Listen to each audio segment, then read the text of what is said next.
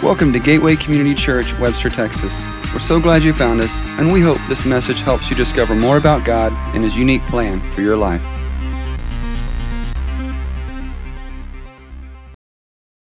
This morning, as, as David mentioned, I am preaching the last message in our Transform series with you, those of you in small groups having your last meeting this week and, and daily readings carrying you all the way through to next Saturday. Um, We've got then, we got Good Friday, we've got baptisms, and ultimately Easter. And we have heard so many stories of God doing some incredible things, incredible transformation in lives. Uh, I, I, get staff send me emails, some of you send me emails, and just it's it's wondrous to see how God is working. We've seen over 750 of you in small groups and like 1,200 plus of you using these transformed journals. But this is what I want to say to you. The, the end of transformed does not mark the end of transformation that God wants to do in you. This is really important. Many of you have started spending time with God each day through your journal and, and other things, and maybe that's something new for you. And I want to encourage you to continue. And we've put, as, as was said before, we put some ideas, some what's next ideas right on our website, a link right on the front page. If you haven't already, take time to talk about this in, in your group this week. Don't let this good work that God has begun in you fall by the wayside. Don't let it kind of dribble out. Don't let it just kind of suddenly go away. God has so much more for you. And anything good you have experienced over these last several weeks, just a taste of what God wants to do. And, and, let me say thank you to the 125, over 125 of you who have been leading our groups. Man, uh, and some of you doing it for the very first time, you guys are great.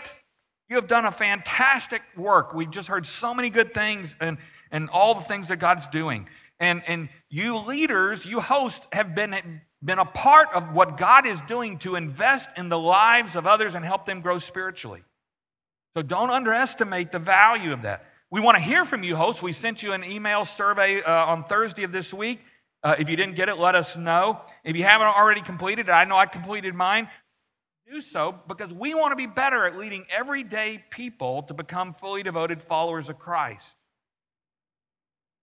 Because over these last several weeks, we have we've looked at key areas of our lives. They're represented by these icons up here across the front, uh, where we are seeking God's transformation in our lives spiritual health, physical, mental, emotional, relational, financial health last week with David.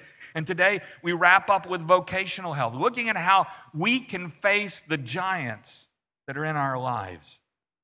You know, back in the 60s, uh, for those of you who can remember that far back, and for those of you who can read, Martin Luther King Jr. told the world he had a dream. I have a dream, he said. And dreams like his point us to a greater future. In, in fact, I would tell you that without dreams, we drift. We don't go anywhere. Our ability to dream is a God given gift that enables you and me and, and, and all human beings who use that gift to envision a better future. Great achievements in his life begin with a vision, with a dream of what God can do. Unfortunately, while some figure out God's dream for their life, others often are just afraid to start. What causes some of us to pull back from our dreams are what we perceive to be the giants standing in our way. These giant problems bust our dreams, bust our bubble, telling us we can't do that. There's no way. It's too big. It's, it's beyond what is reasonable. It, it may be financial, it may be emotional, it may be relational, it may be spiritual. That those, those negative voices we begin to listen to, and we end up getting stuck in mediocrity. How do we face those giants in our lives and our work? For the rest of our days. Fortunately, the Bible gives us a great story. Many of you know it really well of how to deal with giants in our lives. It's the story of David and Goliath. So we're going to turn, turn your Bibles to 1 Samuel chapter 17. That's about the front third of the book of your Bible. uh, or on your mobile devices, open the Version Bible app, go to the live page, or pull out your notes that are in the bulletin, or in your journal, page 182 is the place for weekend sermon notes. And any, any of those work, however you want to do that. I, I want to just kind of begin reading the first several verses of chapter 17 just to kind of set the stage. The Philistines now mustered their army for battle. So the Philistines and Israelites faced each other on opposite hills with the valley between them. Then Goliath, the Philistine champion from Gath, came out of the Philistine ranks to face the forces of Israel. He was over nine feet tall. He wore a bronze helmet, and his bronze coat of mail weighed 125 pounds. Think about that. He also wore bronze leg armor, and he carried a bronze javelin on his shoulder. The shaft of his spear was as heavy and thick as a weaver's beam, tipped with an iron spearhead that weighed 15 pounds by itself. His armor bearer walked ahead of him carrying a shield. Now, a little background the Philistines lived along the coastal plain of what we today call Israel, the, the, the eastern edge of the, the Mediterranean Sea. They were probably originally seafarers who came from the Isle of Crete and, and settled into that area, and they tended to to stay along the plain and their technology they were actually more technologically advanced than the israelites they knew how to work iron and they were it enabled them to make chariots and chariots worked great on, on coastal plains like houston not so much in hills and, and foothills and mountains and that's where the israelites tended to live in the mountains that, that ranged inward 30 40 miles uh, from the coastal plain running north south between the, the Mediterranean and the Jordan River. And that was their place. And so the, the Philistines did not, were not able to use a lot of their technology up in that place, but they were still a constant thorn in Israel's side. And we read in this passage that they're beginning, there's a battle going on, that they've come up into the foothills, if you will, and Israel's come down into the foothills for battle. They're, they're aligned along a valley, kind of on the north and south hills of this valley facing off to each other. And the Philistines, then, after they've been there a while and no one kind of wants to surrender the high ground, no one wants to be put at a tactical disadvantage, the, the Philistines send out their champion, the, a mighty warrior, a giant, literally, who challenges the Israelites to one on one, winner take all combat. And that was not uncommon back then. Instead of thousands of people getting killed, you get one warrior from each side coming together, battling winner, winner take all. So, people often think that David had a slingshot. That's kind of the vision that we have. We've got a picture here of, a, of an example of a slingshot. But in reality, what the Bible tells us is he had a sling. Very, actually, very different. And what's interesting about it is the sling.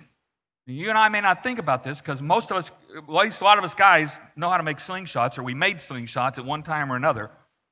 We may or may not have made slings because it takes more skill. But the sling is actually more lethal than the slingshot. Some folks who, I don't know, maybe they didn't have any better time, better thing to do with their times or not, but they did a lot of math and they determined that an experienced slinger can literally get the revolutions of the sling going where they can get six to even seven revolutions a second. And when they release the stone, it can actually reach speeds upward of slightly over 100 feet a second. 100 feet a second. Uh, that means if David and Goliath were standing 100 feet apart, when David released that stone, it would hit Goliath in a second or less. I mean, you think about that time, how fast that is. I, I don't, I'm not great with distances, but I'm guessing I'm something like 100 feet or a little bit more from the back of this auditorium. So you can see that's a pretty good distance. That's a pretty good distance.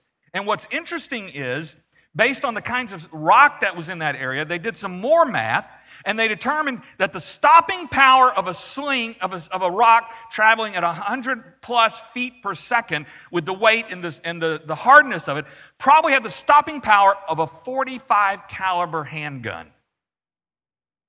45 caliber. Now that's a big weapon. That's, that's really significant. And we know from medieval times and things that we've read that there were experienced slingers who could hit birds on the fly. They were that good. And so we have no reason to believe that David was not Very good, at least. In addition, we, we look at the size of Goliath and we think, man, huge. I remember one time, confession, in, in college, I went and saw Andre the Giant wrestle. Seven foot four, I think, you know, 450 pounds. I mean, that guy is a monster. But is he fast or quick? I mean, he somewhat. But here's the thing from what we know of the human anatomy, from what we know that he was wearing, just the mail was 125 pounds of brass, not counting the leggings, the helmet, the spear, of which the, the iron head was 15 pounds. If I had to guess, I would say he was wearing something close to 200 pounds of armor. And there are other indications for those who, who know what to look for in, this, in the scripture. Um, that Goliath was probably actually very limited in motion and movement and perhaps even vision.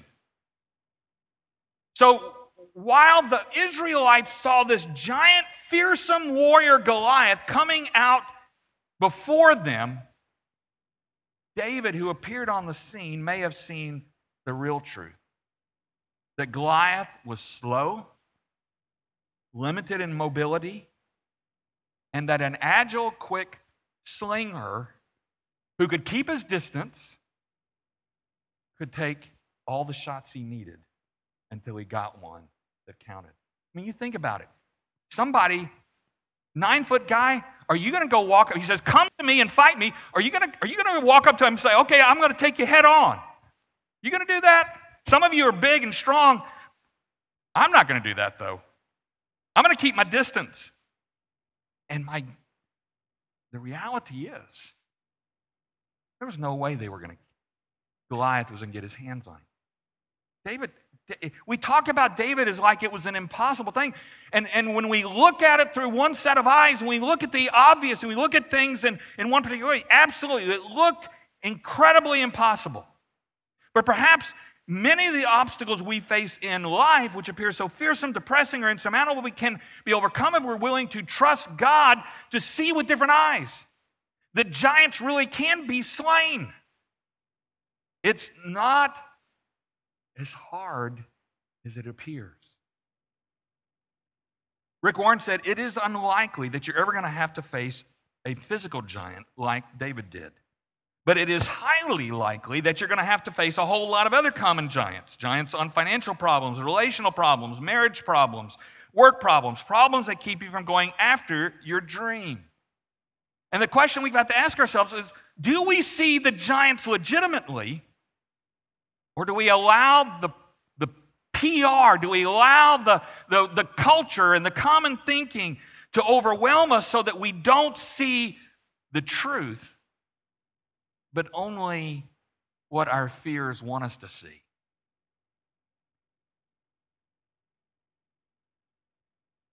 David faces the giant in 1 Samuel 17. But before he fought Goliath, the truth is, he had to fight some other giants. Not physical giants, but giants uh, kind of in the mind that could keep him fulfilling the, from fulfilling the dream, the destiny God had for him. And, and the neat thing is, while you and I don't probably face physical giants, you and I do face our own share of giants. So, to understand what David faced, I'm going to just kind of back up real quick to chapter 16 of 1 Samuel, where God has given his prophet Samuel a task. He is to go and he, is the one who previously had anointed Saul as Israel's very first king. Now he has a new task because Saul, it turns out, has been a lousy king. He has not trusted God. He has taken things into his own hands. And, and so God has decided that Saul's days are numbered. He calls Samuel to anoint a successor. And, but all he tells him is it's going to be the son of a man named Jesse in Bethlehem. Doesn't give him a name, no specifics. So Samuel goes to Jerusalem and he finds out Jesse has several sons, not just one son. Now, as Jesse brings the sons in, he sees the oldest one, tall, handsome. He thinks, that's got to be the one. Why would he do that? Because we often think the oldest, the, the handsome, the tallest is the, the logical one, isn't it? That's the, that's the way the picture often gets painted. But he senses God telling him, hey, don't look at the outward appearance. That's not what I look at. I look at the heart. And so God leads Samuel to pass on the oldest, and in fact, to pass on the next, next six sons. Seven sons. None of them seem right. He wonders, is this all your boys? It's a lot. He said, No, I got one, my youngest. He's out taking care of the sheep. He's just a little runt. He's, he's young. He's, you, you couldn't be wanting him, but Samuel says, Send him my way. And as soon as God reveals him to Samuel, he knows he's the one and anoints him as the next king. King. Big deal. And you know what happens next? Nothing. Nothing. Even though Samuel has anointed David, his father sends him back out to the sheep. That's nice. Nice to hear you're going to be king. Now go back out there and take care of the sheep. In fact, there's a delay, perhaps two decades, before David actually saw the fulfillment of the dream God gave him. And that's what happens in our lives too. You see, David had other giants to face, and the first one he faced, the one we often face ourselves, is delay. No dream is fulfilled instantly. In verse 12, it says Jesse's three oldest sons, Eliab, Abinadab, and Shimea, had already joined Saul's army to fight the Philistines. David was the youngest son. David's three oldest brothers stayed with Saul's army, but David went back and forth so he could help his father with the sheep in Bethlehem. David's dream faced delay when he was held back by his father to care for the sheep. Um, and, and maybe it's because of your age, or your experience, or your race, or your gender, or your appearance, or your where you were born, whatever it may be, that perhaps you too have known what it's like to face discrimination. And sometimes, even the people who hold us back, the people who held you back, were even, in fact, people who loved you. I mean, that appears to be the case with David. His father loved him, and we don't have any reason to suspect that. He knows that David has been anointed by God to be the king, but he sends him back out to take care of the sheep. Sometimes a parent or a family member, a friend, has their plan for your life. Some of you ever feel that? Your mom, your dad, someone had a, their plan. Here's how I want you to, this is what I want you to. Maybe it was spoken, maybe it was unspoken. And it didn't matter what God had for you. And sometimes, with the best of intentions, they hold you back from God's dream for your life. But then war comes with the Philistines. Jesse's three oldest sons go to battle. Jesse sends David to bring food to his brothers. And when he arrives, he hears the giant Goliath coming down the hillside yelling taunts at the soldiers of Israel. And David is a sharp young man. He sees that everybody's scared. Nobody wants to do anything. And this is the second giant we can face in trying to fulfill God's dream for us, and it is the giant of discouragement. Discouragement. David faced discouragement because everybody around him was afraid. They felt, man, there's no way we can defeat that guy. There's no way I can, can battle him. And they were convincing each other it was impossible. Goliath was creating this climate of fear. Verse 8 Goliath stood and shouted a taunt across to the Israelites. Why are you all coming out to fight? Choose one man to come down here and fight me. If he kills me, then we'll be your slaves. But if I kill him, you will be our slaves. I defy the armies of Israel today. Send me a man who will fight. When Saul and the Israelites heard this, they were terrified and deeply shaken. They're afraid, they're demoralized, they're filled with anxiety, hopelessness. Have you ever felt that way? Have you ever found yourself in that situation in your life? Are you, are you there maybe even right now? Maybe there are folks around you saying, There's no way we can solve this. There's no, there's no way through it. It can't be done. It'll never happen. Whatever. Everybody on Israel's hill was convinced their situation was hopeless. And until David arrived and he brought a fresh set of eyes to a situation, nothing was going to change. Sometimes the professionals are wrong. Sometimes the crowd is wrong. Why did they get so discouraged? Why did they want to give up? They were listening to the wrong voice, to the voice of a giant every day, twice a day. Verse 16 says, For 40 days, every morning and every evening, the Philistine champion strutted in front of the Israelite army. For 40 days, he'd been insulting him. For 40 days, he had been ridiculing them. He had been casting aspersions on their manhood, all this kind of stuff. No wonder they were demoralized. The question we have to ask ourselves is to whom are we listening? What voice am I hearing? What voice am I giving maybe some credence? Are, are we listening to someone who says it can't be done? Are we listening to say it's too big? Our, our dreams are impossible? Who says we're not good enough? There's no way you could ever do that? I want to tell you, if you and I listen to negative people long enough, we'll get negative. I mean, it's, it's, it's contagious. Negativity is contagious. So is fear. So is discouragement. Sometimes you and I need a fresh voice who see things differently. In fact, in reality, who sees things the way they are. Verse 23 As he was talking with them, Goliath, the Philistine champion from Gath, came out from the Philistine ranks.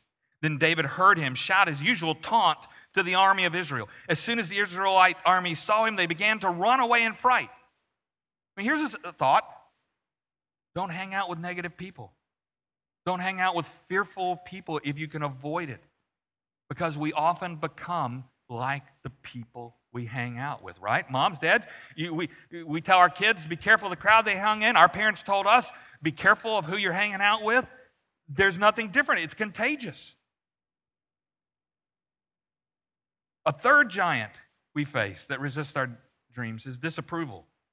David had to face disapproval. His, his brother questions his motives. We want everybody to like us, to give us their approval. But if I am seeking after God's dream for my life, I want to tell you, there'll always be people who say it can't be done, who think your, your, your values, your motives are crazy. They'll misunderstand, or there'll be attacks, or people will judge you.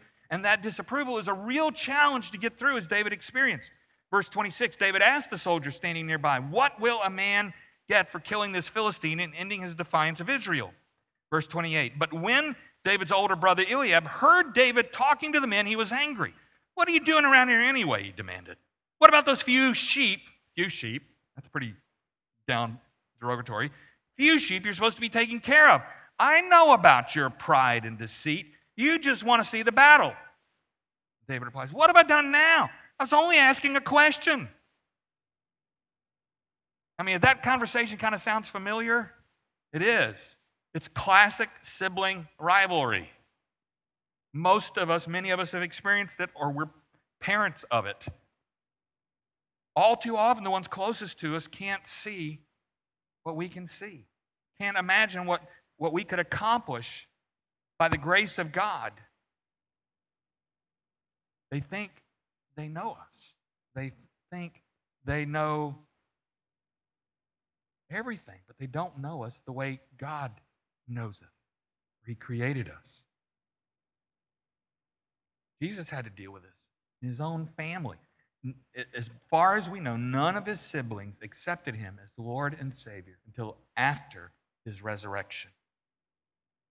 The big question is, is not who do we think we are, but who do we think God is? Big God has big goals. Because anyone can do little things, but, but big things point beyond individuals, beyond people and, our shortcomings to God. We have to look at them and say, I know you couldn't have done that, but it happened. There must be a God. There has to be a God. God is so interested in big dreams that that seems sure to fail unless He steps in and He bails us out. Some of you know, but some of you may not. Several years ago, we were running out of time to buy some land. In fact, our, our farthest southern part of our building is actually on some of that land. And, and the price of the land was just under a million dollars. And it seemed that God was calling us to do a single offering to raise that money uh, at one time. And a lot of folks didn't think it could be done. A lot of folks thought it was crazy. A lot of folks thought you know, you'll do something, but, we're, but it's not going to happen. And yet, some of you know, we ended up raising like 15 or 20% more in a single offering, over a million, over a million one for, for that. And, and God gets all the glory there. God, that was God at work, God doing that. And, and the thing we have to sometimes do is we have to decide what matters most the approval of others or the approval of God. What can God do versus what can I do? Honestly, we're not here to curry the favor of those around us. We're not here to fall into their expectations ultimately, but, but God's expectations. Ah, only His thoughts, only His plans count forever. Beyond this life, beyond what we think. There's still a fourth giant, a fourth barrier that resists our dreams, and that's doubt. Can I do this? Eh, eh, eh, can, can I really do this? Is God really calling me to this? There, there are people around you who tell you you can't. And, and many thought that here in our church. In David's case, the expert doubted his ability. King Saul, who had been a warrior all his adult life, when he hears about David, he invites him to come see him. But listen to what happens. Verse 32. Don't worry about this Philistine, David told Saul. I'll go fight him. Saul replied, Don't be ridiculous. There's no way you can fight this Philistine and possibly win. You're only a boy, and he's been a man of war since his youth. The expert says you can't do it. And, and that in itself is enough to often get us starting to doubt ourselves. But the experts are not always right, as this story tells us so clearly. So, quickly, how do we defeat these giants? And we do exactly what David did. First, I remember how God has helped me in the past. And this is a huge confidence builder as we intentionally decide to remember all the ways God has been involved in our lives in our past because He can give us confidence for the future. I remember times when God has come through, when God has done things in my life or in the life of others, and, and it makes a huge difference. Verse 34 David persisted. I have been taking care of my father's sheep and goats, he said. When a lion or a bear comes to steal a lamb from the flock, I go after it with a club and rescue the lamb from its mouth. If the animal turns on me, I catch it by the jaw and club it to death. I've done this to both lions and bears, and I'll do it to this pagan Philistine too, for he's defied the armies of the living God. The Lord who rescued me from the claws of the lion and the bear will rescue me from this Philistine. David remembered how God had led him to victory before, had got him through some tough times. Over and over again, God reminded the Israelites of how he had led them out of Egypt. He had cared for them for 40 years in the wilderness.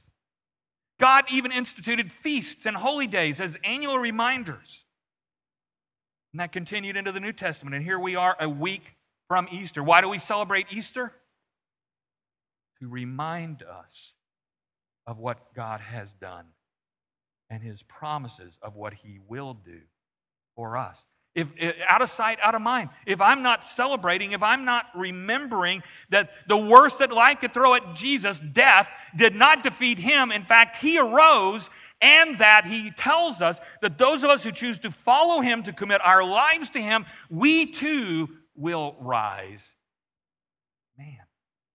That puts stuff in my life in a little bit different perspective.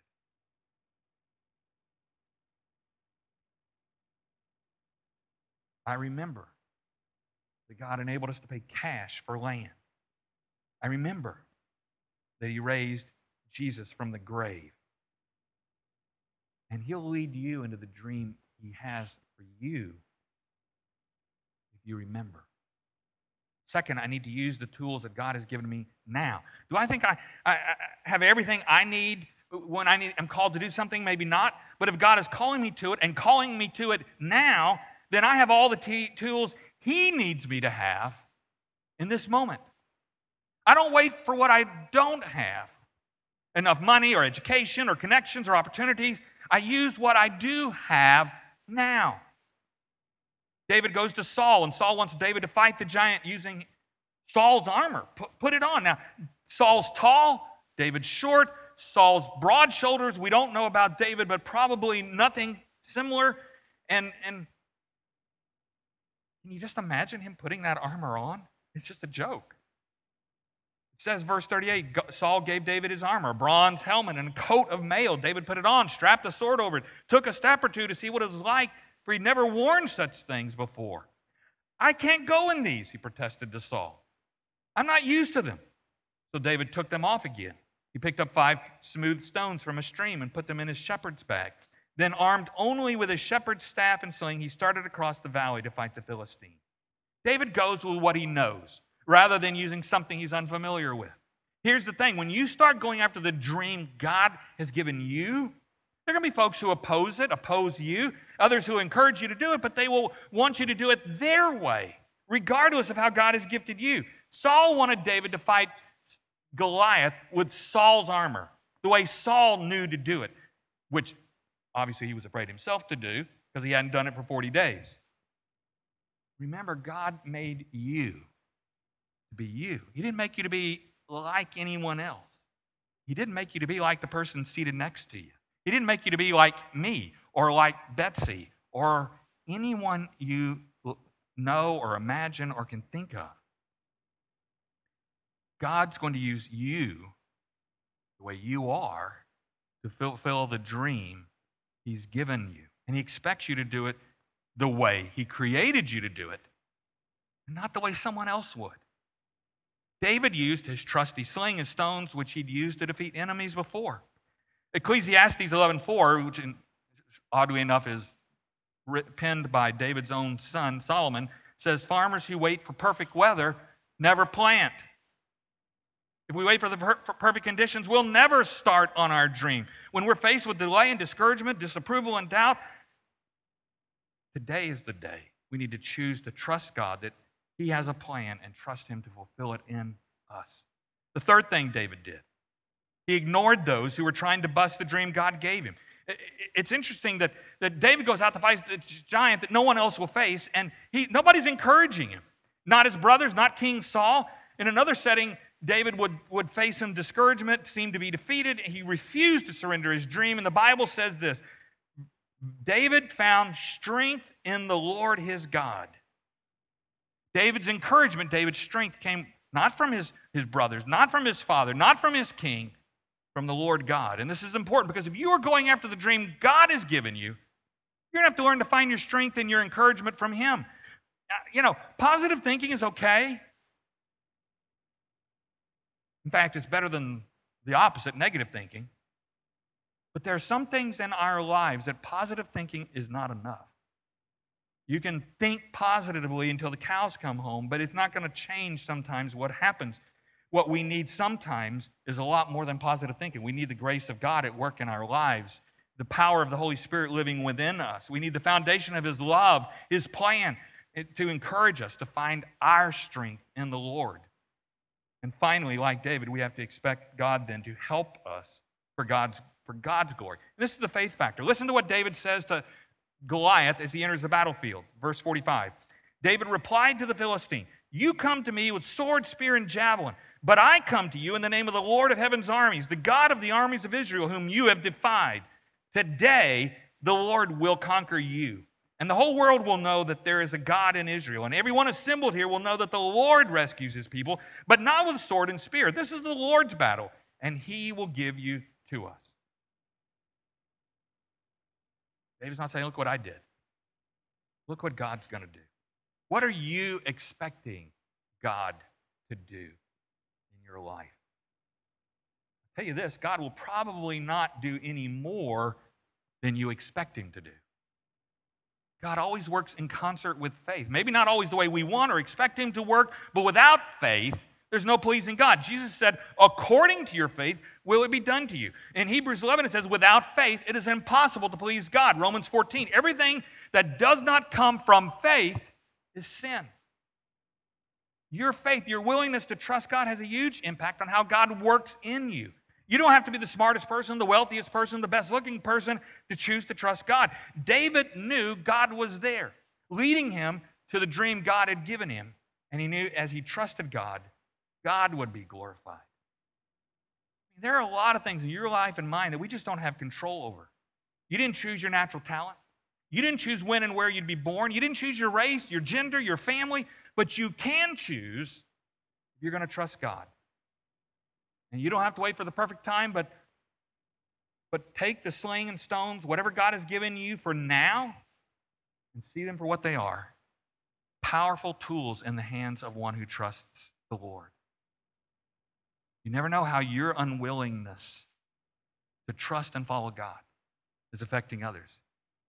David's faith to overcome the giants before him enabled him to free not just his family, but the nation of Israel from shame and tragedy, tragedy of defeat. Over these last several weeks, many of you have begun or you, you renewed a journey with God and, and to discover how much God wants to continue doing in you, to discover all that He can do. You and I, we need to continue working on our faith, often in simple, just daily ways. I want to tell you, He is not through with you yet. How do I know? Check your pulse. Is it beating? If it's beating, He's not through with you. He's got something more He still wants you to do. He's got a dream for you, and He is ready to transform you and help you overcome the giants to get there. Like David, you may be better prepared and equipped than you know. Maybe it's time to see the giants in your lives through the eyes of God rather than the eyes of those around us and realize nothing is too big for God, not even a giant. If you want to talk with some of our folks about maybe some of the giants in your lives, our prayer team is going to be down here and they would love to talk with you, pray with you. You want to talk about your faith. You want to be baptized and you have never made a commitment to Jesus Christ in your life and you want to join us and do that on Good Friday. There are a lot of folks who would love to talk with you or to go to the baptism class right out those doors in just a moment. God's not through with you. This, this transformed journey is just a beginning for those who have eyes to see. Let's pray. Father God, thank you so much for your grace, which is sufficient for every need you lay on us. Help us to trust you.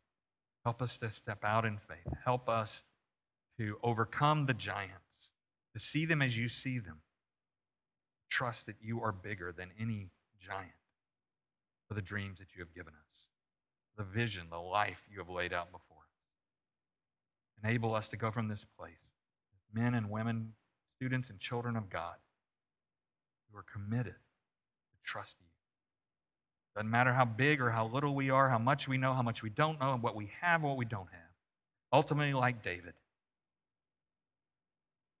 help us to just accept what we have, where we are, and trust them to you and let you do incredible things. We pray this in Jesus' name. Amen. God bless you. Have a great week. Good Friday, Easter coming. To learn more about us, visit www.gateway-community.org. Welcome to your journey.